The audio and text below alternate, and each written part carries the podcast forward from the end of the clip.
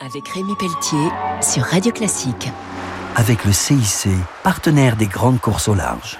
Bonjour et bienvenue pour Grand Large sur Radio Classique. Ce week-end, je reçois à nouveau Jean-Louis Etienne, toujours au Yacht Club de France, avenue Foch à Paris. Pour la suite de notre entretien, vous avez donc publié Explorateur d'océan chez Paul Sen. C'est un peu 40 années d'expédition. Oui, ce livre est autobiographique. Je parle de l'océan à travers toutes les navigations que j'ai faites avec une volonté pédagogique. Moi, je suis très autodidacte en fait. J'étais tourneur-fraiseur, puis après j'étais au, lycée, puis j'ai fait médecine, chirurgie.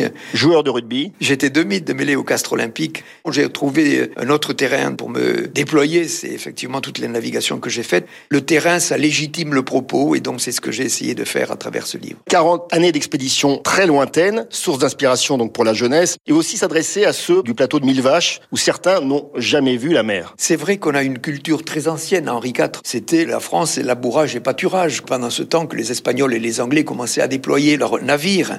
Ce qui m'intéresse, c'est de parler de l'océan. Il nourrit la moitié de l'humanité. C'est un régulateur du climat important. Antarctica, le cahier des charges de ce bateau, c'était un navire dont la structure pouvait endurer le serrage de l'étau des glaces avec une forme arrondie. C'est un aluminium, ça fait des tôles de 16 mm d'épaisseur, donc c'est un char. Et donc, il a traversé l'océan Arctique à la dérive sans la moindre bosse. En définitive, vous êtes un entrepreneur d'expédition et notamment, on va parler de Clipperton. Oui, je suis entrepreneur d'expédition lointaine. Clipperton, ça, c'est Tabarly. Quand on a fait la Transpac, on partait de Los Angeles. À un moment donné, il y a Eric qui dit là, plus vers le sud, il y a Clipperton. C'est une île française. Ce qu'on appelle un atoll. Ce qu'on appelle un atoll fermé. J'ai monté cette logistique et il y avait des scientifiques qui se relayaient. Et ça a été une expérience absolument extraordinaire.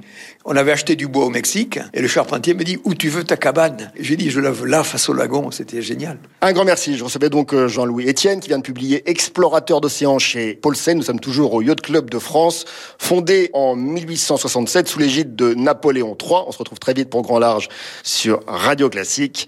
Au revoir. Grand Large avec Rémi Pelletier sur Radio Classique. Avec le CIC, partenaire